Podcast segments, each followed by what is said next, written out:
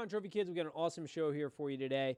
We were talking about the situation with the Mets, NFL hiring of coaches, and the Eric Bieniemy situation, and we're giving out our picks for this week's conference championship games. It's a good one. Let's go.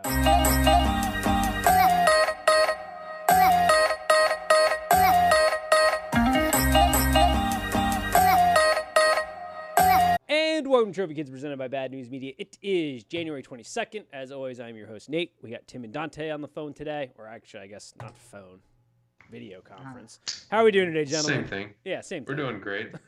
Doing well, doing well, avoiding COVID. Always good. Always good. Mhm. Uh, college basketball is not doing that as of right now. I swear, Tim and I haven't seen a Xavier game. I don't know since Nam at this point. Um, it seems like every team in the Big East has it. So yeah, not not really. Uh, we're not going with the Ron or how do you say his last name? Rothstein. Rothstein. Uh, stay positive, test negative line. Not not really applying in college basketball this year. Yeah, I, I mean, we knew this was going to happen, and it seems like it's just sweeping through conferences right now. Horrendous. Yep, it does. And conferences also also kind of feel like they don't really know what to do with it. Mm-hmm. No, no, no plan whatsoever. Like there's no real rescheduling of games or any like foresight or like this this team is negative and that team's negative and they both got their games canceled so we can play still, but it's just a nut a nightmare. And it's not like they weren't one of the first sports to have to cancel due to the start of COVID either. So it's not like they haven't had forever to prepare for this. Literally the sport that got canceled. Yeah. So hey, now great job. Um, yeah, 2021 off to a off to an interesting start in the sports world. I mean, I think we can already declare the scumbag of the year. Well, maybe not. There's a lot of scumbags out there, but the big sporting news this week: Mets GM Jared Porter, I think's his name. What was his I last have name? no idea what his name is. This is bad. I just know he's a scumbag. horrible. 62 or 60 texts unanswered. One of them of what he was claiming is a stock photo of a penis. And uh, yeah, I think uh, people need a little bit more shame and anxiety in the world. Can you ever imagine texting somebody more than three to two times without getting a response? Like, I can't, if I don't get a response from somebody on the first text, I don't text them back for another couple days unless it's like something I need. I Right. don't. I- mean, I under, I don't understand this at all. And it's it, one from obviously a communication standpoints, but two from like this is a reporter, somebody who this uh, don't harass anyone through text message first and foremost. I think that's the official Trophy Kids podcast. Yes. Well endorsed. Um, but secondly, like it's so hard for we've talked before about women in the sports world, and then you got to deal with this garbage. Like this, yeah, scumbag is, is too light of a word. Right, yeah, and let's not let ESPN get a pass here either, because in this article that they wrote, it says in December 2017, ESPN obtained the messages after being alerted to their existence by a baseball source. Yep, same Now- thing that they did with the MSU stuff. They sat on it. I they will- sat on it, waited till it was going to elicit a reaction, and then ran it. So I Yep. will say one thing in that because I saw another article because I saw that article and then I've seen another one since then that gave a little bit more clarity into that. Apparently, that was the request of the woman involved in this story because Ah, in her she is a foreign correspondent in her culture. It's not like here we're having kind of the Me Too movement and there's a big uproar around these things and there's more support. But in her, where she's from, apparently, it is not that case at all. And she afraid it was her. Now I don't know if that's true or not because that's ESPN saying that. There's no direct quote from the woman initially on that. She did quote. She is quoted as saying like in her country it's a different. Like they get dragged through the mud through this association, so they did offer some clarity in that. But yes, initially I, I thought the same thing too. Like, wow, ESPN, what what a shitbag move to just hold this story. But apparently that's the reason why they didn't release it oh in Oh my- Oh my goodness! After one of the one of the stock photos, he follows it up by saying, "Am I annoying you?" Yes, that that was the craziest yes. part. I read some of these Yes. texts. I'm it was like- going down these texts right now. I knew it was creepy, so I didn't really care to click on it. But am I annoying you? Mad at me? Question mark. Yes, like there was one from August 11th. I mean, there was one there that he's he's self-aware, and then the one after that, he has a question mark. Are you there? Question mark. Mad at me? question mark sad face come to la you can watch i don't know it's bleeped out so some word workout and watch blank play like what are we doing here what i can't even i i know like sports to be a woman in sports i don't know what it's like but i've got to imagine it's horrifying um just because this is just the latest example on a thousand other examples um and the fact that he was able to get to a gm job. But like this dude needs some more shame and anxiety in his life because to go to continue to do this like after the there's one where he was like in the early ones where they're like it started off sort of innocent where he's like you're so pretty. Do you have a boyfriend? And then a selfie of himself making an o face. Like after not getting a response there like how do you continue to I mean, text even that. like even that's weird and I, it's too far. I agree. I'm not saying but i'm just like weird. How does gets weird, though. yeah how does the brain not automatically go like what am i doing like why Yeah. how am how are you going to continue to follow up text like that if I one, I would never send that. But two, if I Yes. said that, my the follow up text to that would be like, "I sorry, this, I've clearly lost my mind. yes this is the most embarrassing thing I've ever done." like This unbelievable Rose up to power relatively quickly too. I mean, he's only four, what, forty-one years old. Yes, and like it's like I'm laughing because I'm thinking about it from my perspective. Like, how the fuck does that ever happen? It's not funny in the fact that like it, like we are very No, against no. this, obviously, No. but it's just like what the fuck, dude. Um, but credit to the ownership group because they moved relatively fast on this, um, and fired him after being hired on December 16th.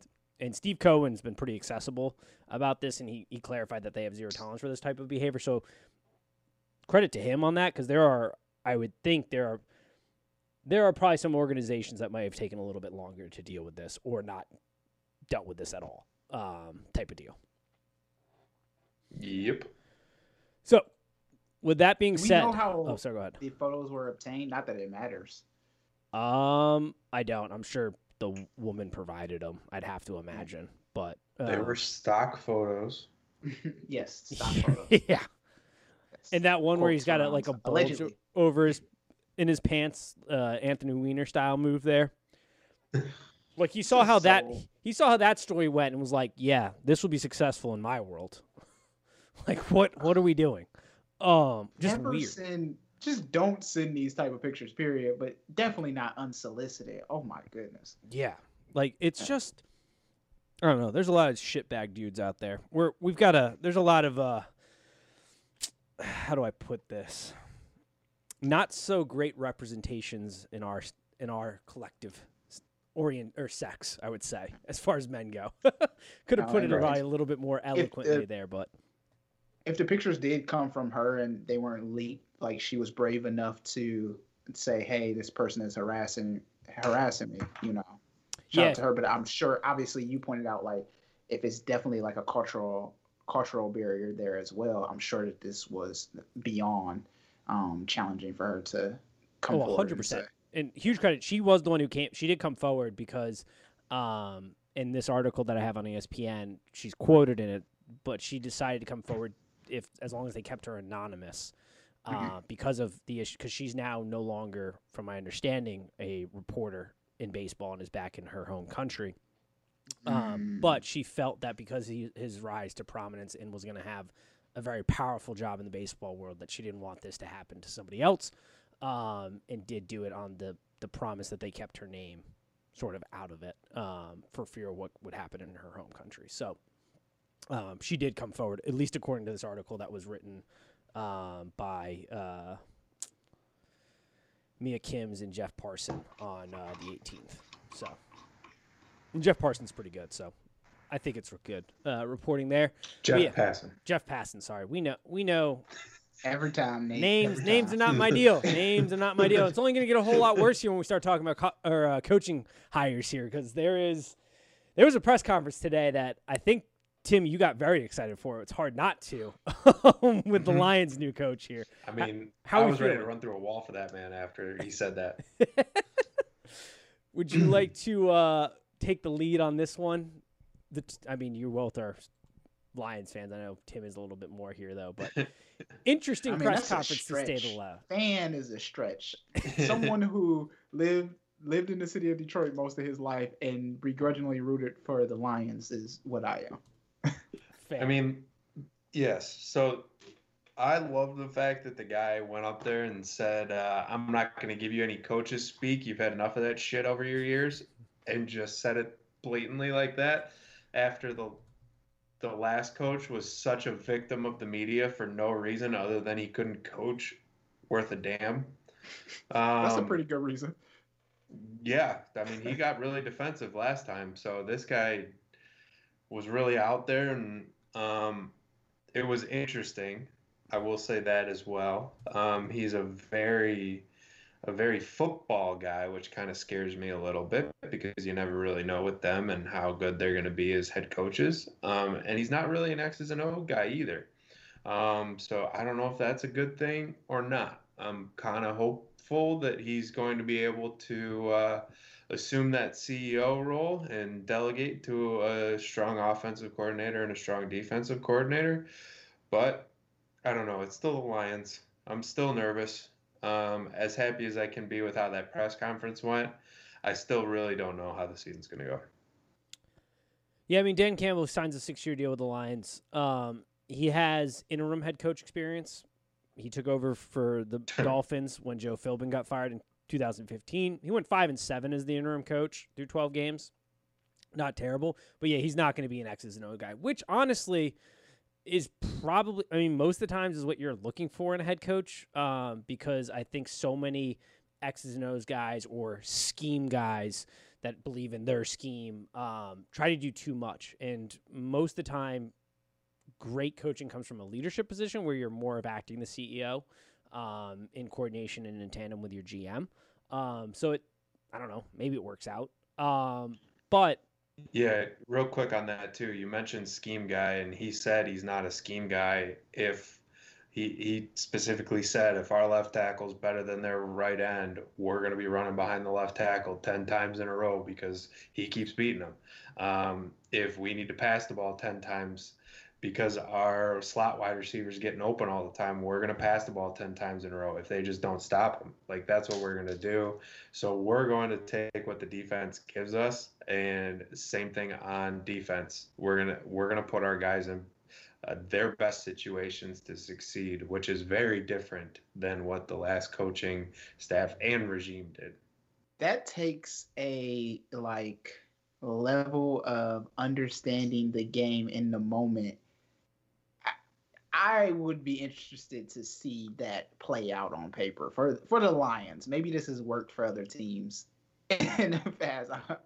I, am interested to see. Well, that. yeah, you're right. The Lions don't have anybody that's really going to beat the other team at any position one on one. So that's a that's a whole nother situation. But um, I like that I mean, he's not that he's years. going to try and and accumulate talent and beat the, and put them in the positions to succeed rather than put them in the, this defensive scheme or put them in this off specific offensive scheme that may or may not work for the group of guys that you have. So let me ask you this, Tim and uh, Nate. If I am this new head coach, right? I'm, I'm Campbell. Mm-hmm. Do we depart from Stafford? And if I'm Stafford, do I also say, hey, it might be time for me to leave the Lions? I'm in a weird situation with that. I don't know how I feel. Like I want them to move on from Stafford so that while they're moved on from Stafford, I can have a different team to root for. So hopefully he goes somewhere like the Colts, the Broncos, the 49ers, like somewhere where he actually has a chance to succeed.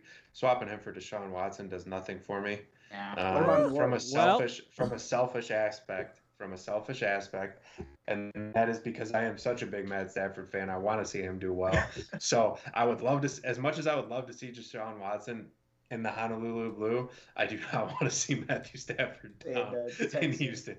he can go down to Dallas or anywhere else, really. Um, but him going down to Houston is not a place that uh, I feel like he would want to go after the way that the prior quote unquote Patriots went when they're building the same kind of thing down in Houston. I would say, yeah, you trade Stafford almost immediately. He's like one of your only assets, and it's a complete rebuild in Detroit. And there are so many teams from the Steelers to the 49ers towards the Colts who have large quarterback questions and who are in positions where they can't really afford to do a rebuild themselves. And they're not in a position to go out and draft a guy in the top 10. So, but they do have assets. They have draft picks. There's more, like, you're not going to accumulate top 10 draft picks, but you're going to accumulate a lot of maybe back end first rounders or mid draft where you tech, you generally get a bulk of your day to day guys, your solid guys, your rock guys. Maybe not your stars, but that kind of rock talent.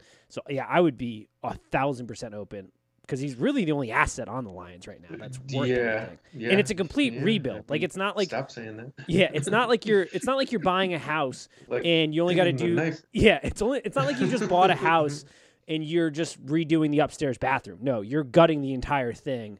Like there's nothing there's nothing really there. Um it's you're tearing It's it to the bolts like and studs. Just cut me where it hurts. He's like twisting it around and like leaving it in there. Yeah, but that's I Pour a think little salt on there. yeah, it gives you assets. You might get a player back in return, but there are teams out there who are now very desperate for a quarterback. New Orleans is going to be one of them, unless they go Yeah, with New Jameis. Like there are these Yeah. there are these teams that are built to win now, but because they had aging quarterbacks, they're now fine, or they didn't have a quarterback in the 49ers case that need something now. Um, so yeah, Yeah. I'd be 100 percent So- open to it. And he so has I real value. Stafford has real value right now. Because he has a ton of value because he's a, a relatively low paid um, quarterback in the NFL. Mhm. I mean, And he he's can still way down sling it. there. and and because the Lions are going to have to bear the brunt of the cap hit next year because it was all salary cap bonus money. So he has a low, very low, an extremely low cap hit to the team that trades for him. Yep. The only, the only, um, the only question mark I have on that is really like where do the Lions go from there? I mean, I'm of the I'm of the school of thought where I don't really care sometimes. Like they can just ride with Chase Daniel next year for all I really care, um, and just completely tank and be the 0 16 Lions again, and then they have a starting quarterback. Or like, is there still as compelling of an argument it to trade Stafford if Zach Wilson, Zach Wilson, right, the BYU quarterback? I say Yeah. is his first name Zach. It is. Wilson or um, Justin Fields. If either of those two are not there, do you still think it makes sense to trade him? I Yeah. one, I think Detroit should be committed to tanking. Like I think everybody just needs to get on the same uh, schedule, same page, and just go ahead and tank. A, a little note here: uh, Pittsburgh did sign uh, Haskins, They did. um, but I don't think he's going to be the future there. I mean, maybe he we'll will. He Maybe we'll see. they've done some things. Yeah, it's not that I could he potentially yes. What he put onto the field and I'm not somebody who's going to write off Haskins because he there's a small sample pool of what he did. Mhm. But in, did he step on the field? The pro well, I guess I'm kind of going back. The Steelers do have a longer timetable with head coaches and quarterbacks. So like that's the best fit for him if he's going to succeed in the NFL for sure because he's going to have more Yes. he'll have a he'll have kind of a longer timetable there um, to develop. But they're also in a position where they can't really wait. So yeah it still might make sense for Stafford to come in and be the guy. And then if you believe in Haskins have him sit behind Stafford learn from Stafford spend more time learning the offense and developing his skill set because he does he he just he holds onto the ball for a really long time. He doesn't really trust his arm, which is fair because it's it's been a tough adjustment. And in the NFL nowadays, quarterbacks have such a short timetable to succeed that honestly, yeah, it might be if you believe in Haskins or you you saw something that made you want to sign him, which they obviously did.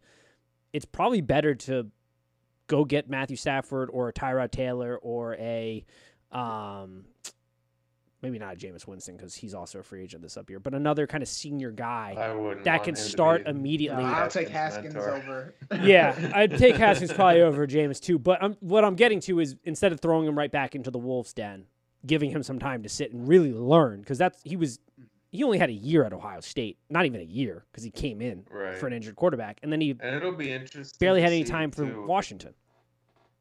Yeah, Yeah, and it'll be interesting to see too what he what what the differences are in Pittsburgh for him versus what they were in Washington. Because Ron Rivera, I mean, he really didn't want Haskins to be his quarterback. He came in there and kind of brought Kyle Allen to be the starter, anyways. So this is true. I think he had to guarantee to management because Washington, they're still the they're still Washington football team. Like they still have a messed up hierarchy, Yes. um, management structure with Dan Snyder still there. Um, so it's interesting to see if he's able to, when he's actually fully committed to and fully being given the reins of a football team, what he can do.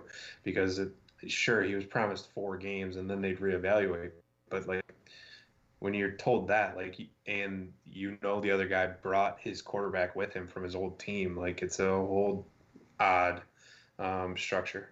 Yeah, that was a weird that that the position that Dwayne Haskins was in. If you've ever like been in a job where you have to train your replacement, I think that was probably the the closest you could get to like Haskins. Like, oh, let me show you around the locker room, and then I know that tomorrow I won't have a Yes. I won't have this job anymore. I refuse to believe that he's a bust. I know a lot of people want to say that he is, but I, I just refuse to believe that. He has all the tools. I think, like you're saying, Nate, that if he can go somewhere where they can help him put the tools together, it'll be better than just saying, all right, get behind this O line and, you know, uh, take control of this offense. Um, because, like you said, even at OSU, he, not there long, you know, not Yeah. playing. So, He doesn't have a ton of football experience. Like he has the physical arm strength and attributes there, but it was very apparent the game's just too fast for him right now, which is fair for almost I don't know if there's a lot of quarterbacks ever who could play the small sample size he did at Ohio State and then come right into the NFL in a situation like Washington and play right away and not have the game be fast for him. Um, because it, it did it felt like the game was just too fast and mentally he wasn't ready for it, which is fair. I mean, he's young. He's football young. Um, so yeah, he could absolutely succeed. I I think it's the Steelers. If he were to go to another organization that wasn't the Steelers, I would say yeah, no, he probably isn't going to pan out Yeah. because I think with the Steelers they have a they have a they set a longer timetable for players and are willing to stand by players for longer to try to develop them, um, which is what it should be for every organization. Um, so yeah, he th- that's the best spot in the NFL for him, um, without a doubt. Outside of maybe, yeah, no, I think that'd probably be the best spot. yeah, I Um, don't know where else he would go. Yeah, I was trying to think in my head. I was like, no, I can't really do that. There's no real spot that I think would eventually give him a legitimate shot at being a starting quarterback in the NFL. To get back to the Lions to a little bit, I think you do have the time to do a rebuild because you gave him a six year deal. Now, yeah, that doesn't mean anything, but that gives at least some sign to Dan Campbell and the ownership in that like you have some time here. Like you don't have to turn this thing around in four years. Um which is good. Which is weird too because the head coach has a longer deal than our GM. Which I think is a sign that you believe you're willing More Dan Campbell. yeah, Dan Campbell to be kind of the CEO of this and give him but that's also good of a head coach to know you now have freedom to go go work with your GM to just do a rebuild and not have to be like we have to turn this around now. Um Yeah. which is good. There have been a lot of coaching hires um so far.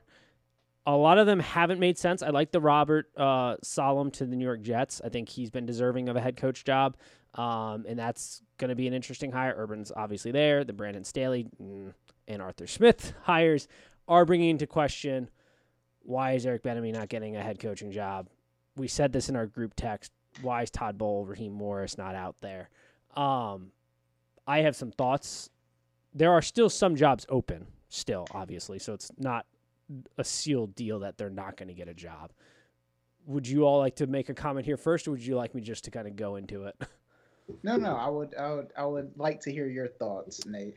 So I definitely think there is the obvious part to this. There is a, a race component absolutely to this. And it's much deeper because I think right now it's easy to point out the fact, and it, it's the fact that minority head coaches aren't really a thing in the NFL. Um, it runs, there's so many people who hear that and kind of will say, we're playing, or I'm playing the race card here. And I'm not saying it's solely race that is keeping this because there are some other factors, but it's deeper than just him getting the head coaching job. Right now, there's only two OCs that are black in the league.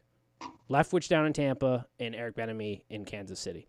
The current trend in the NFL is hiring offensive minded guys. It's hard to hire African American head coaches when there aren't that many OCs. And there aren't that many OCs because a long history within the NFL is African American football players were not quarterbacks.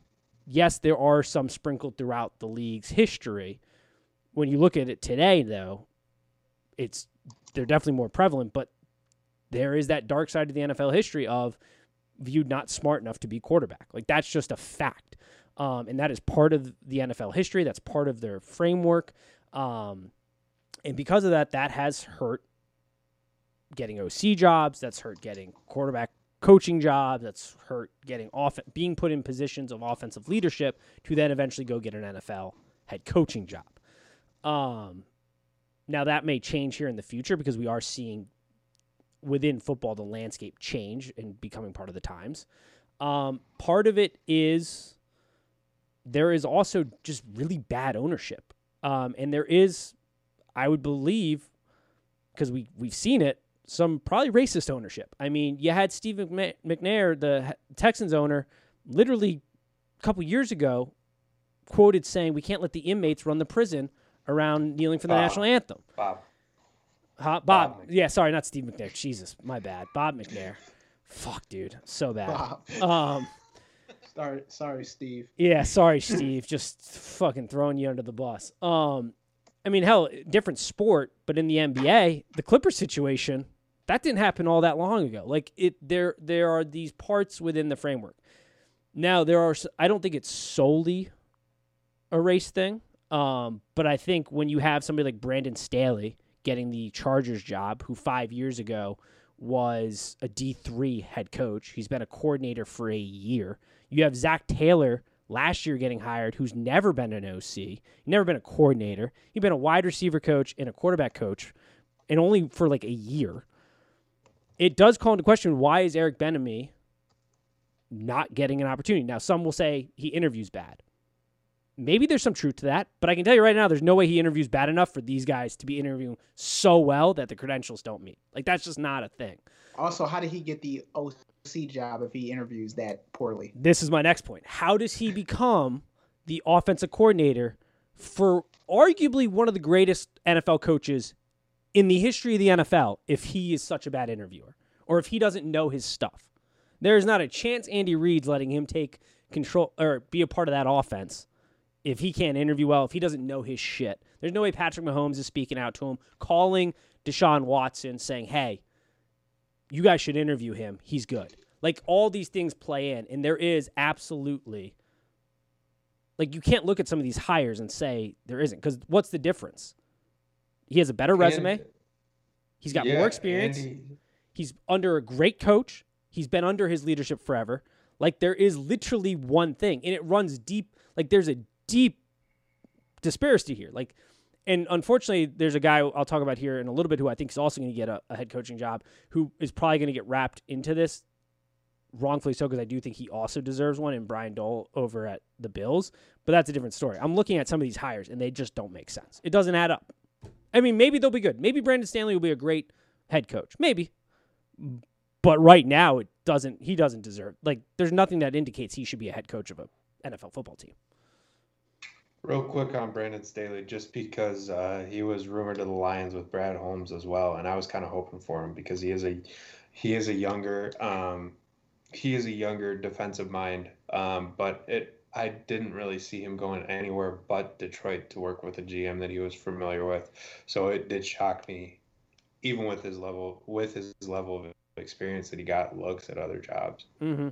Yeah, and part of this is cyclical. Like, I think two years ago there was there was eight eight coaches in the NFL um, that were black. That's twenty five percent of the league, but that's still like that was an anomaly. That wasn't like the norm, and it doesn't.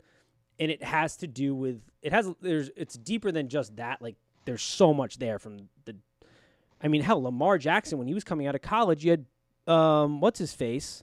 Bill Polian saying he should play wide receiver. That man was a GM for a long time. Like, now he did hire Tony Dungy, so I guess there's that part. Um, but yeah, it, it absolutely that's part of this. Yeah. So I think at couple. a few things. One, there's there's three black coaches in the NFL, and we're talking about a league comprised of 68% of the players are um, black, African American, whatever you want to call it. Um, so this means that the NFL is using black bodies to raise money, for the majority, right? Not saying that they're not using white body, Latino bodies, whatever, but the majority of the bodies that they're using uh, are those of black people. And I am I am purposely saying, you know, using black bodies as as a way to say like, look, these players are going out there every single day, putting their bodies on the line. Yes, they get paid a lot of money, but NFL NFL owners and NFL make way more off their off their backs, right? And to say that there are only three black coaches, that's it, it's a travesty. Um, to give you just a little bit of like behind the uh, or inside baseball, to use another sports analogy here. Um, I do identify as black for those of you who don't know. Um, and one time I get I was interviewed for a job and I was interviewing for a job and I didn't get it, but I asked for feedback because I knew the recruiter. Um, and she told me that the biggest note that I got from interviewers was that I had too much charisma. Now, let me tell you I've never like I've heard what things said to me about my interview style, whether it was the way I speak, which again, racist, uh, or the way I carry myself or hold myself, what have you. But too much charisma was the first was a first for me. I had never heard of anything so absurd in my life. Um, and you know, like she apologized to me and everything. It wasn't her fault. She was just a recruiter, right? So I say that to say like when you're as Nate pointed out, when you're interviewing for a head coaching position, you're probably being headhunted by a white recruiter, right? And then you're going to be interviewed by white general managers and white white HR specialists. And then at it's all said and done, you pro- there's probably not many black people working in that head office. So if we're not even getting like I don't know how many black general managers are in the NFL, but I'm sure it's not a lot, right? Yeah, I'm sure.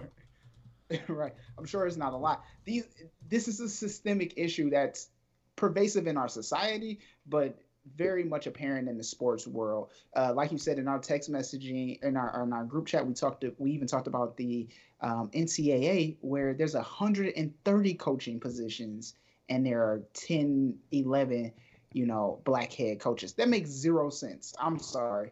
It just does that just doesn't make sense. If there's a hundred jobs and 10 people, 10% of them are 10, 10 of them are black, just doesn't make sense. Um, and this the other sports leagues don't get off from this. The same is true for the NBA. Um, the MLB, we want we don't even have time to get into the problems with the race in the MLB. We'd be here uh, for we'll be here all night.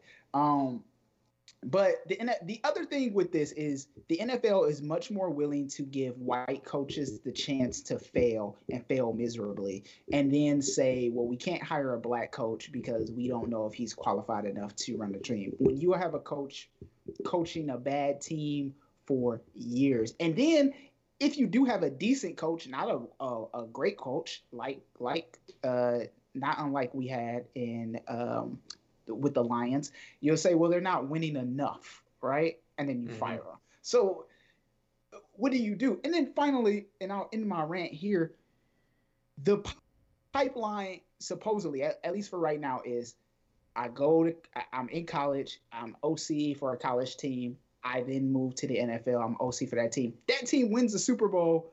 I should now be qualified to be a head coach. That just does not seem to be true for coaches of color, particularly the black ones. Yeah, and like I said, there there's a chance that Eric Bieniemy might still get hired, but it's bigger than just like that one hire because you cannot hire a coach while they are still coaching. So it's why like he could potentially have there could be an organization in there that wants to hire him that hasn't, but it's much bigger than that because even if that, that's just one additional one.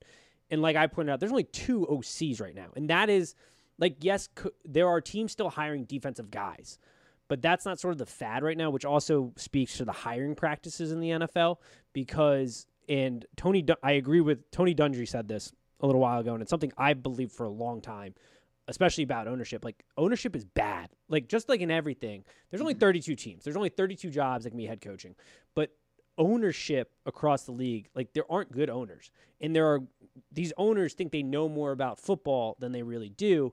But when you ask them, what do you want in a head coach or what do you want in a GM?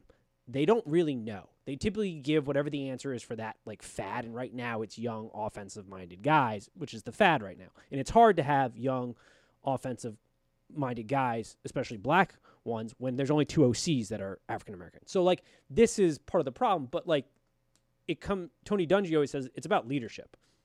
So even if they're not the best X's and O guy, like even if you think Eric Bieniemy, for example, and that's the one we're kind of using right now, I could use Todd Bowles here, isn't a great X and O's guys, or you don't believe that that offense is his, it's more Andy Reid.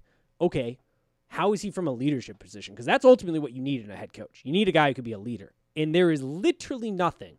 Nobody has said a bad word about him that would suggest that he isn't a leader. Um, so that makes it hard.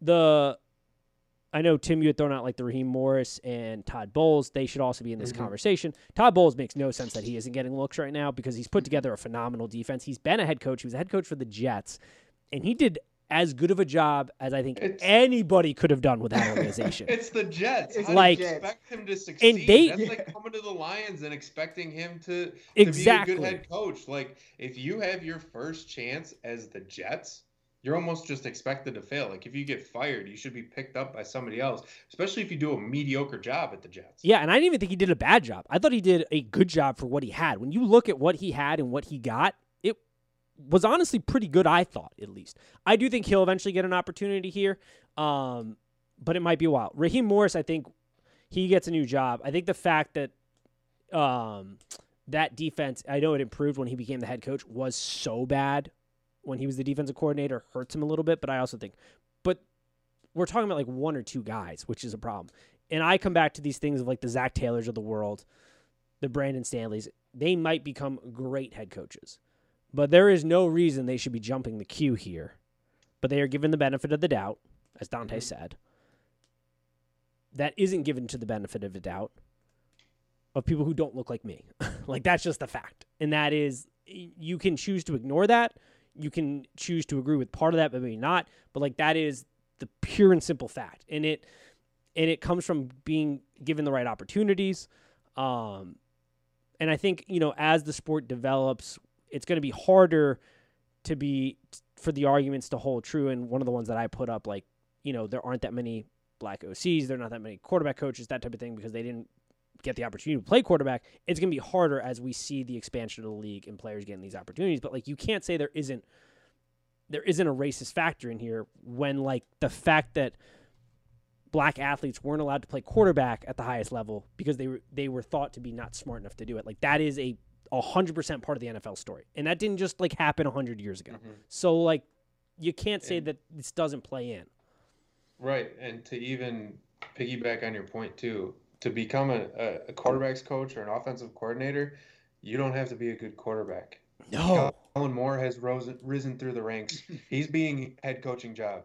He was he couldn't even play quarterback. look sure, at he that. came out of Boise State great, but he, he got to the NFL, he couldn't do anything. The Kellen And Moore let's thing. not talk about the back backup white quarterbacks either. Um, oh my with god, how much money they make and do nothing. Kellen, Kellen Moore has the Cowboys. What do we say every year? And I know he hasn't been there that long about the Cowboys. Oh, they have all this potential in the world. We never talk about them actually winning on the field. It's all about how much potential they have. He is not tapping into the potential. You know who's tapping into that potential right now? Eric Bieniemy up in fucking Kansas City. Like that team is tapping into that fucking potential right there. Um, and yes, Andy Reid has a, a huge part of it. And they go, well, look at Andy Reid's coaching tree. I'm sorry, you mean Doug Pederson who won a Super Bowl? And yes, I know Matt Nagy's sort of an idiot, but they did go to two playoffs. Like, I'm sorry, but these are OCs under Andy Reid who have had success at the next level. Like these Also, why arguments is are so bullshit. Yeah, why is how is that even an indictment on your current OC? That Yes! makes zero sense. I'm sorry. Oh, I agree. Uh, I just like all these arguments you put are just like every argument that's put in front of us can just be knocked down. Um, now, I did mention like I do think the Bills OC Brian. I'm gonna mess up his name. Bill. Uh, uh what's his name? Dole. Brian Table? Daboll, yeah. Like I think he's gonna get a job, and I I think he's deserving of it. I think he might be the only one that's truly deserving right now. I guess you could make the argument for Urban Meyer because he was he was so successful on the college level, but he has no experience in the NFL, so there is an argument there to be like, what the fuck? Um, but he was so successful. But Daboll, I mean, he has multiple championships. His two biggest reference are Bill Belichick and Nick Saban, the greatest coaches in their specific levels. He turned Josh Allen, helped turn Josh Allen into an MVP candidate. Like he's doing some things, but like he's really the only one right now who doesn't have a job, who I think is gonna have a job because he's just currently coaching right now. Um, that even has like grand to stand on. That's like, yeah, he's not only qualified but deserving of a job. The rest of them, I mean, you're telling me this list of coaches is they're all like you look at the resumes and you go, yeah, they're going to be great. I mean, maybe they will, but once again, there's nothing there that says, yeah, they're going to be great, and that we're Yeah, hiring the best people for these jobs. Right. Yeah. At the end of the day, it comes down to the fact that right now, um, organizations are not taking chances on black head coaches the way that they are taking chances on white head coaches. And that is something that needs to change because it's n- not right and it's it's not it doesn't make any sense really. Yep. Those are my thoughts on it. I don't know if you have anything else to wrap up. Nah, I feel like I did a lot of the talking there, so I don't. I want to make sure I give open or same availability to all here, but it is. Nah, It's just, ridiculous. It's just frustrating. It's, it's definitely frustrating. Like, I was doing this thought experiment while we were, um, you know, going back and forth in our group chat. Uh, like, what if all the coaches in hockey were black and there were three white coaches? What would, what would we be saying, right? It would. Right. There, Uh, yeah. there would be. I'm sure people would be like, we need a, a whole new hockey league. Is what yeah. they would Burn it say. down to the ground and restart. Yeah. We just bought a Mhm. house and we need to tear it down to the bolts and studs. That type of thing. That's what we'd be talking about. Yeah. Right. And so like then why is it the same? And not saying that I'm not saying that to say that there can't be a great black hockey coach. Like I'm not I'm not saying that at all. And that if the, there was majority black coaches because as Tim has pointed out and you pointed out there are currently OCs who have never stepped foot on a football field, right? They're just offensive coordinators Mhm. um, particularly at the college level, not so much at the um, at the NFL level. So who knows? But the point being that it their league, at least it seems on paper, is representative of their players. And right now, both from a owner standpoint and a head coaching and a coordinator standpoint, that's not true of the NFL or the NBA. And I mean, we're only talking about the you know a color color based thing, right? But you know, there's also the argument to be made for more women coaches. Like I don't, I Mhm. will never sit here and argue that diversity is a bad thing. I know people will, but I'm never gonna argue for that. I won't either. I think it's a positive No. and a strong thing. And I, I think, you know, part of this, a lot of people sort of get defensive on this idea of like, well, should we just hire them because they're black? And it's like, no, that's not what we're saying here. Like, if you did a blind test right now, if you could not see, if you had Brandon Staley's resume and he was behind a wall in which you could not see him, and you had Eric Bieniemy's resume and he was behind a wall in which you could not see him, you cannot tell me that Mhm. that's the better pick. I don't care how great of a talker he is. Like, no matter how good of an interview you give, if Eric Benamy is truly giving bad interviews, which I cannot imagine, but say, let's just buy into that theory that yes, that is true. There's no, there's still no way that you could give that good of an interview and still be considered a better candidate for a head coaching job. Like, there's just no way. So there, there what is the other factor? The other factor is skin color here. There's no real other like determining factor here, in my opinion. These these must be the worst interviews of all time. They have to be. have to be. That's what you're leading me to believe because there's no. That's what I'm saying. Like, in order to buy into that theory, you have to believe on round two of this because he did this last year. So maybe last year he wasn't prepared and wasn't good at it. Maybe, and that's a maybe. You're telling me year two, it's the same story. The fuck are we talking about here? Um, he wasn't even on the list for the Texans job.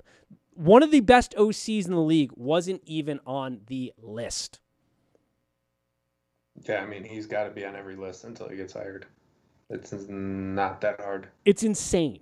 Um, all right. Let's talk some games here. Unless you have anything else to- add. Oh yeah, real quick. That's what I was drawing a blank on what else I wanted to bring up, but it, it bringing diversity into the coaching and upper level management realm creates a whole new level of how you can relate to your players as well. Because in Detroit, James Edwards, one of the beat writers for the Athletic, wrote a piece on Jerami Grant and why he ch- chose Detroit was because of black empowerment and because Detroit had a black GM and a black coach, and he could bring and he could um, he could relate to both of them, and he wanted to succeed in Detroit because of that. I mean, he left Denver to come to the Pistons Mm-hmm. Yeah, with the same amount of money because of that. So there there's there's really no excuse for not giving black coordinators, um, assistant coaches, whatever level they are, a look at a head coach and GM roles. Yeah, and there, there's obviously the argument hire the best person for the job, but we can't say that because that's not currently happening. Like, how can you say that they're It's hiring the best? Yeah, yes. it's not happening. Like, we can't be having that argument um, because it's not currently happening. Mm-hmm. Um, yeah. All right. Um, let's talk some games here real quick. Unless is there any other final thoughts? I don't want to cut it off before. No, that was it. I, that, that was it. I mean, the last thing I want to talk. I mean, you brought up some of the thing. The other thing, the other knock on Eric, just to so is that he doesn't call the offensive plays. Um, Andy Reid does, um, but that was not true for the two previous OCs there. Yeah. So that's a dumb argument too. Did you see? Correct. Did you see Andy Reid's face mask at the beginning of the the season when it was all fogged up and he had his play card in front of his lips, like he was trying to block his mouth from covering his plays? His mask was complete fog. He could not see through it. And I remember even seeing on Twitter at the time, and they were like, "Everybody still is saying that this man is the one that's calling the plays." Well- he is a he is quote unquote an offensive genius, right? That's his Right. claim to fame. Yeah. Andy. Yeah. Yeah. Yes. Yeah, I mean he is, but yeah, it's a stupid argument for the Eric Bieniemy, and it even goes to the point. I know it's a different level, so you, it's hard to compare the NFL to college. But like, how many times has A- Alabama's video coordinator gotten a fucking coaching gig, Right. not calling plays, not even he's not even uh, coaching a position. He's like the video coordinator is getting a fucking job. Um, so yeah, it's absolutely ridiculous. Um, we'll see. And like I said, there's a chance he can get a job, but still, that's not like we're talking about Yeah. one guy right now, which is that's that's the sad part guy. right now. We're, we're like we're we have to go to bat and have this long segment because there's one clear cut guy who should be getting an opportunity and he's not, and it's just one. Like that's probably even the sadder part. And like when I looked it up, like how many how many OCs are there? There's two. Leftwich and Eric Bieniemy. There's two out of 32 position, out of 32 job offerings. Crazy. Now part of that also comes down to just it's kind of the back history of there wasn't a ton of quarterbacks, like, and that's what helps you get OC jobs and things like that. But like, still, it's just it's fucking ridiculous. Um, Bucks Packers. Let's talk games. Lines at Oh, three. I know you were happy last weekend. Oh, so oh, yes. happy. Lines at three and a half. Packers are ah. obviously favored. Over unders 52. Tommy and the boys are rolling. We are going to be the first team to host a Super Bowl in our own city. Game, set, match. Actually, I don't know on this one. I could I was literally about on. to say, I was convince say, me. Nate, convince me, ha- Nate. Nate, I'm looking for reasons to take the money line here. It is at plus 148, and sports gambling in Michigan just became legal, and they're giving out some free bonus bets that you have to spend this weekend. So This is true. I would say why should I put my money on plus 148? hold all bets until day of because some of the things I'm going to say are going to be determined of snow factor here because the bucks will not win this game if they cannot get pressure and if they're slipping and sliding all over the place because there's snow it's hard for dns to get upfield it's hard for corners to play lockdown man from a team that does not play in the snow Playoff Lenny? playoff Lenny is good. He is fantastic. But that is that's going to be a hard I'm not saying they can't win if it's snowing. I'm just saying the task becomes a whole lot more daunting because if we play zone with our secondary who is young as hell and has a ton of miscommunications, if we're playing mm-hmm. zone Aaron Rodgers is going to cut through us like hot knife to butter. All right, like it isn't even gonna be. I mean, maybe we score a bajillion points too because their defense kind of sucks. I think, in my opinion, in They places. always suck. Yeah, but like it's gonna be, it's gonna be tough. It's gonna be really tough. so the Bucks win this game if it's not snowing by being able to bring pressure. We get via via via Vea back potentially here. Our run efficiency, one of the best run defenses in the league, yards per carry and efficiency doubled when he was out compared to where he was. He is a run stopper, a run eater. Having him and Suh in the middle, I cannot overstate this enough, is literally too much. That's too much meat down there to block. All right? That's too much. It's too much. They're too big. They're too ferocious. It's impossible to block down there. And that opens up the ends. Bakhtiari's out on the left tackle. They're going to have some concerns there. We're to we bring a ton of pressure. Todd Bowles loves to bring pressure. Devin White, if you all saw the Saints game, hard hitting dude. Most tackles in the league for losses, leading tackler on the Bucks. He's good. He's healthy. He's able to play. He showed no signs of of slowdown post uh, COVID. This is a hard hitting team. This is a fly to the ball team, but it all depends on being able to bring pressure. If we can't bring pressure, the Packers are probably going to cut through us. I mean, Drew Brees did turn the ball over three times. I don't think Aaron Rodgers is going to do that. No, he isn't. But is he going to be able to take deep shots? I don't know if he's going to be able to take deep shots. If his timing is off, he's got to move around a little bit more. I think it becomes harder. He becomes a he becomes more human under pressure, is what I would say.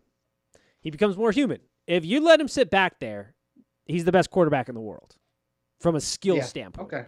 He's well, the- at least we're all on the same page. Yeah, he is the best quarterback from a skill, arm talent standpoint. If you let him stand back there, clean pocket, there's nobody better. I think on the planet right now. I don't see how the Bucks win this game. I'm sorry, and Nate, you know, Well, here's how we win. Because I don't either. yeah, We're going to be able to run the the only ball. reason is Tom Brady and Correct. Aaron Rodgers choke job in the NFC Championship game. We're Yeah. gonna we're gonna be which able to run the ball. known to happen. We're gonna be able to run the ball. And this conversation is much different if Godwin makes that catch, which he does typically make in the back of the end zone last week, and Gronk makes that catch. That's 14 points right there. That probably that normally are they're hard catches, but those two generally come up with that ball. So it's a different conversation with if that's happening. I think this week, Antonio Brown is out. I'm well, not out. He may be out. He's banged up. It's not been declared yet. I apologize for misuse of the words. He's banged up a little bit. Not a bad thing. Scotty Miller, not a bad replacement. There is a insane amount of talent between Mike Evans and Chris Godwin. Cameron Brate has been showing out. Playoff Lenny has been showing out. Ronald Jones is a beast of a running back. And the Packers defense is a little weak on the run. So if we can run the ball, control the clock, use play action, and we can get pressure so that Aaron Rodgers can't have quick strikes, quick big strikes, this game is very winnable. But if we can't, this game is very losable.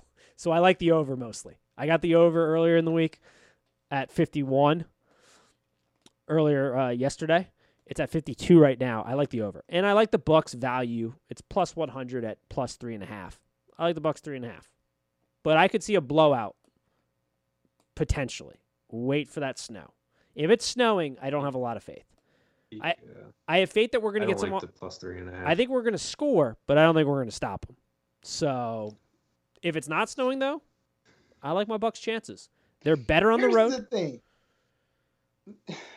and they played better against them, or they they beat them handedly earlier in the season. Now it's a different Aaron Rodgers. I get that, but they did beat them handily, and they beat them because they brought a lot of pressure and they had him moving and they had him rattled. So it's possible. It's just it. The linchpin is pressure, and can they get there? Okay, Okay. That's the linchpin. I'm gonna let you. I, I don't know. because Aaron well, they Rodgers don't last have week. Bakhtiari either. They don't have Bakhtiari in the left tackle spot, and they're not going to be able. They they can't pick their poison like they could against the Rams because Aaron Donald was hurt. Because Shaq Barrett and Jason Pierre-Paul are absolute monsters on the edge, and then if you if you give them help, who's helping against Suh? Like it's just, or if we bring linebacker pressure, Devin White and Lavonte David are fast as hell, and they are, well, White is big as hell. Um, David isn't as big, but still can lay the wood. Like it's it's a lot to deal with up front. You got me talked into it, Nate. I'm kind of leaning towards Bucks money line and parlaying that with the over.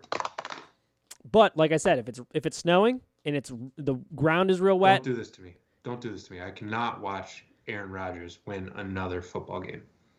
it's gonna be hard. It's gonna be hard to win. He's Aaron Rodgers. I hate him. You hate him? hmm I don't mind. The, the things he has done to me as a Lions fan Yeah. that- should not be allowed to be done to a person. Fair. Hail Marys. No time running out. Stop it. I will be throwing some Hail Marys full of graces on Sunday for sure. About about three in the morning when I can't sleep for this game. I'll be throwing up some then and there. I'll probably break the, break the rosary out, and I'm not a very like religious person. um, I'll probably break that out. Start praying, praying real hard around noon. Uh, Um, Find it from the back of your sock drawer. yeah, I think I might still have. My dad gave me one for my car a while back. Um, I don't know. but I don't know. it's it's winnable. Plus 425 for Tampa Bay is what I got right now. Yeah, I mean it's definitely it's because I saw it happen earlier this year, and I know Aaron Rodgers is a different beast in the playoffs. But I'm just saying, if we can bring pressure, he becomes human because it, it's not. It's a mixture of how fast and big we are that makes me think defensively we can be good here. But like I said last week, if we can't do that, our secondary is young and there's a ton of miscommunications, and at least four times a game, there are big play opportunities down the field. But if you don't have time I to hit we saw those, it. Jameis Winston came right in. exactly, you saw it. Miscommunication completely left him wide open. In that Chiefs game, there were a couple passes that Patrick Mahomes missed, but because pressure got there, he was off balance when he made the throws. He over or under threw it. and to that point too, with the Saints, there were some that Drew Brees overthrew the times he could make the throw that Yeah. or, or that he overthrew, and he if maybe if they would have let left Jameis in for a few more plays, the Saints might have scored. Possible. Yeah, if they th- if they put more plays in with Jameis, they Might have also Very thrown a couple could've more pick that game. sixes, but hey, I mean, look, Drew Brees threw enough. Drew Brees drew enough. He did. enough. We scored 21 points off turnovers. I get that, but I'm just saying. I don't disagree, but yeah, there are there are going to be opportunities, and it's just where we're at. And I think Todd Bowles. Also, what arm is showing up for Tom Brady? I know in the Saints game it was pretty good, but we've seen that arm. yeah, it's been fun, and it was a little bit. It was a little bit waiver in that Saints game, but then you saw him drop some absolute dimes. Like I it, saw him throw something that was just like, wow, there's Tom Brady. and it's incredible. As Phil, we haven't even mentioned Phil Rivers retiring, Drew Brees is probably retiring, Ben Roethlisberger is done. Like looking at those guys, and then turning on, the, like watching that Saints game and seeing Tom Brady at 43 do what he's doing, it's incredible. It's it's like unimaginable uh, what he's able to do. But yeah, I think we. I, I love. There's some people in the media bringing up the Cole thing as if he didn't make a fucking legacy That for himself playing in the makes no Northeast. yeah, in Massachusetts. I mean, I know he's down in I mean, Florida. he's a warm weather quarterback now, Nate. yeah, He's got a lot to adjust to. he doesn't It's really. not like he went to. It's not like he went to U of M and then straight to New England and hasn't left the Midwest since uh or the north Northeast. the north Northeast. in uh in 20 years 25 years yeah, I The heard. Code is not a factor here. That that's the dumbest argument I've heard. Yeah, at least not for him. For the rest of them, there's some arguments there, but for him, Yeah. it's like, Oh, Yeah, It, It it definitely was a factor for uh, Lamar Jackson that he never got warm.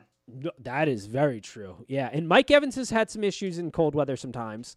Um, the ball's a little harder to catch, but like I think, I think we're fine. If it's not snowing, I think we're fine, and this is a competitive ass game. But if it's snowing, traction's hard to get under. This becomes a little bit more difficult, but it opens up the over because Packers are also going to have some issues defensively, and if they can't get pressure and we can run the ball, we're going to score some points. Um, so I like the over. The other game, Bills Chiefs. Yes. Bills let's talk plus three over 53. What are our thoughts here, gentlemen? Bills Mafia. Not that I'm a part of it, but I got like I just got to jump on the bandwagon. Got here, right? to. I have to. Have i love them too i love the bills in this game as well Dude, I wanted so badly a Bills Browns AFC Championship. did Oh my great. god, it would have been phenomenal. Those cities would have burnt to the ground. Um, yeah, I'm I'm with you. Bills are awesome. I don't think the Bills have played their best offensive football, and I don't think that's a very controversial statement because they really haven't in the playoffs. There, I don't think there's going to be a huge win factor here. Um, I don't know what the temperatures are going to look at the game. That definitely played a factor into last week. I like the over here as well. I like the Bills, man. I like. I think they're probably going to employ the same strategy they did when they they met um, this year, and just do two safeties high and say you're going to have to beat us with the run, which is much more doable.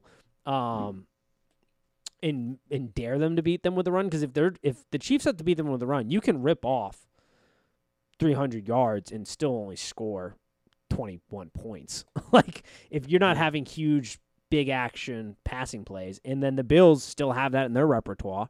Um, yeah, I like the Bills. I really do here. This is purely anecdotal, but the Bills seem like a team because I've only watched them during the playoffs. Right, the Bills seem like a team that has that have the most luck and the worst luck all at the same time. Like I was watching that. It's pretty good game, bro, analogy for them. and there were so many delay of game uh, penalties that should have been called against the Colts that just were not called at all. And I was just like, wow, how can the Bills be? How, how do you expect them to win? yep. Yeah. I mean, the Bills do have troubles with tight ends, and you know, Chiefs got a pretty good one over there at tight end. Um, hell of great news, I guess. Patrick Mahomes doesn't have a concussion. Apparently, what I watched on Sunday was just a pinched nerve. The man couldn't get up, but hey, just that a pinched nerve. man nerve. was staggering. Like he should not be playing. He he couldn't stand. Now, I was I rem- do believe that uh, Dr. Chao on Twitter, that football doc guy that Oh, wrote yeah. that article about how he had a pinched nerve and it happens. It doesn't happen like ever, Oh. really, where just so it's like happens a here. yeah. I, it's possible. Here's the good thing. I was reminded by this because I saw a Pat McAfee um, segment on this. He cannot be cleared to play by a team doctor. He has to be cleared to play by an independent neurosurgeon, right? Okay. Neurosurgeon. Mhm. So that does make me give now where that surgeon is from is a different s- or neurologist, whatever From they the call it. NFL. He's from the NFL, but what city is he from or she from? It doesn't matter. if he's Yeah. from The NFL. Good point. Fair enough. Come on, Nate. Fair enough. Um, like, The is this a Kansas? Trotting out Chad Henne to a AFC Championship game. Yeah, is this is this a Kansas City doctor? Is this a, a Cleveland doctor? Is this where where are we in the scale of doctors here? I mean, this is just like when uh when they were reporting that Ohio State was having COVID issues, and I was like, they're not going to report any more COVID cases. They sure enough did that. So did not.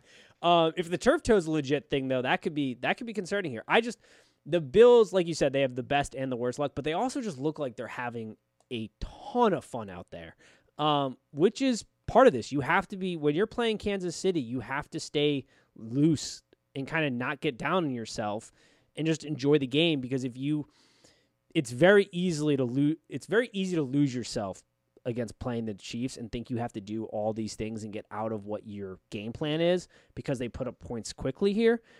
The Bills can do that. They're quick strike as well.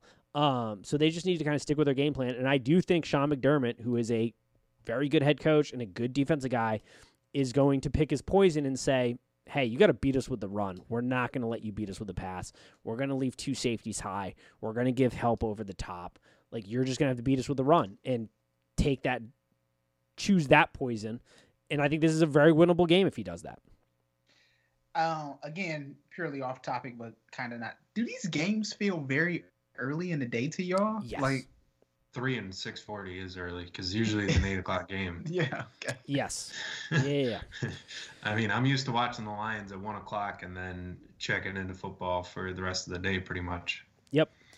Yeah, I don't don't love the 305 Real kickoff time, but the Lions are done. But you know, I guess I do like the 305 line. I I I, I take that back because at least it'll, the sun will be out for part of it, so you know Yeah. a Mhm. little warmer. Mhm. then Yeah, it's that. It's the five. Well, five for me, six for you guys. Or- or Yeah. no, yeah, that's fair. Yeah, yeah.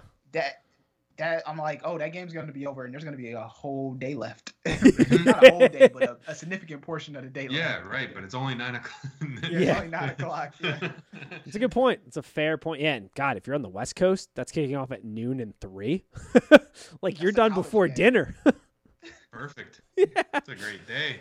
Um, yeah, I've got the over in this, and then I think I'm rolling Bills. Um, I, I'm pretty good with the overs. I think I'm gonna ride Bucks and Bills just due to value. Um, but I'll tweet out my picks. I don't know if you all want to make it official picks here, but I think that's the way I'm going. Nate, I think you've talked me into doing money line and over in both of the games as a parlay, and then I'm gonna do more realistic bets um, when I'm not dealing with the free bonuses on some of the sports books up here. But I think I think the free bonus bets are going all on the money line and over parlayed. Got to risk it to get the biscuit, man. So I've been consistently wrong on this podcast every time. So I'm gonna go the other. I'm gonna pick Tampa Bay and Kansas City. all right, all right, all right. Okay. Fair enough. I went finally got a good win in the NFL last week. I went three and one. Um, Did you mean Green Bay, Dante? Oh, yeah, what did I you meant you You meant said Green Tampa Bay. Bay. Yeah, you said Tampa Bay. You meant Green Bay. If you're going opposite of us. If you're No, going no, no, opposite no. of I, no, both no, of no. us I are want, the no, I meant Tampa. Okay. Bay. No. Okay. All right. Cool. All right. I Well then. want, I want to pick Green Bay. So I'm, Ah, okay. So you're going opposite of what your brain's telling you. yes. Ah, okay. Uh oh. we may have bred ourselves a gambler. Welcome to the club. Come join us here, my man. Um, you're riding with my Bucks, and you're joining a gambling group. I like it. I like it. Um, yeah, those are my picks. Went three and one last week. Also, I accidentally said I went 43 or I went. I listened back to last week's pod. I said I went 49 and three in degenerate reports. I meant 49 and 33. Um, another another miss misspeak. I called you out, but I was not paying attention when you were giving away your stats. Woo. I care too That much. is- Yeah. I picked up a few extra subscribers. I was like, man, I, I, I started off with I went sixty percent again this year in the Gen report. Went forty nine and three. No, forty nine and thirty three. Um, yeah, not great, not great. Oh, well, I mean, great from a picking standpoint, but from a command of the English language and communication standpoint, not fantastic. Um, yeah, went three and one last week in NFL picks. We'll see how it rolls here. Um, you all have anything else before we wrap this up? no, don't bite anyone's knees, despite whatever a head coach tells you to do. Just don't do it. oh, Yeah. Dan Campbell. Yeah.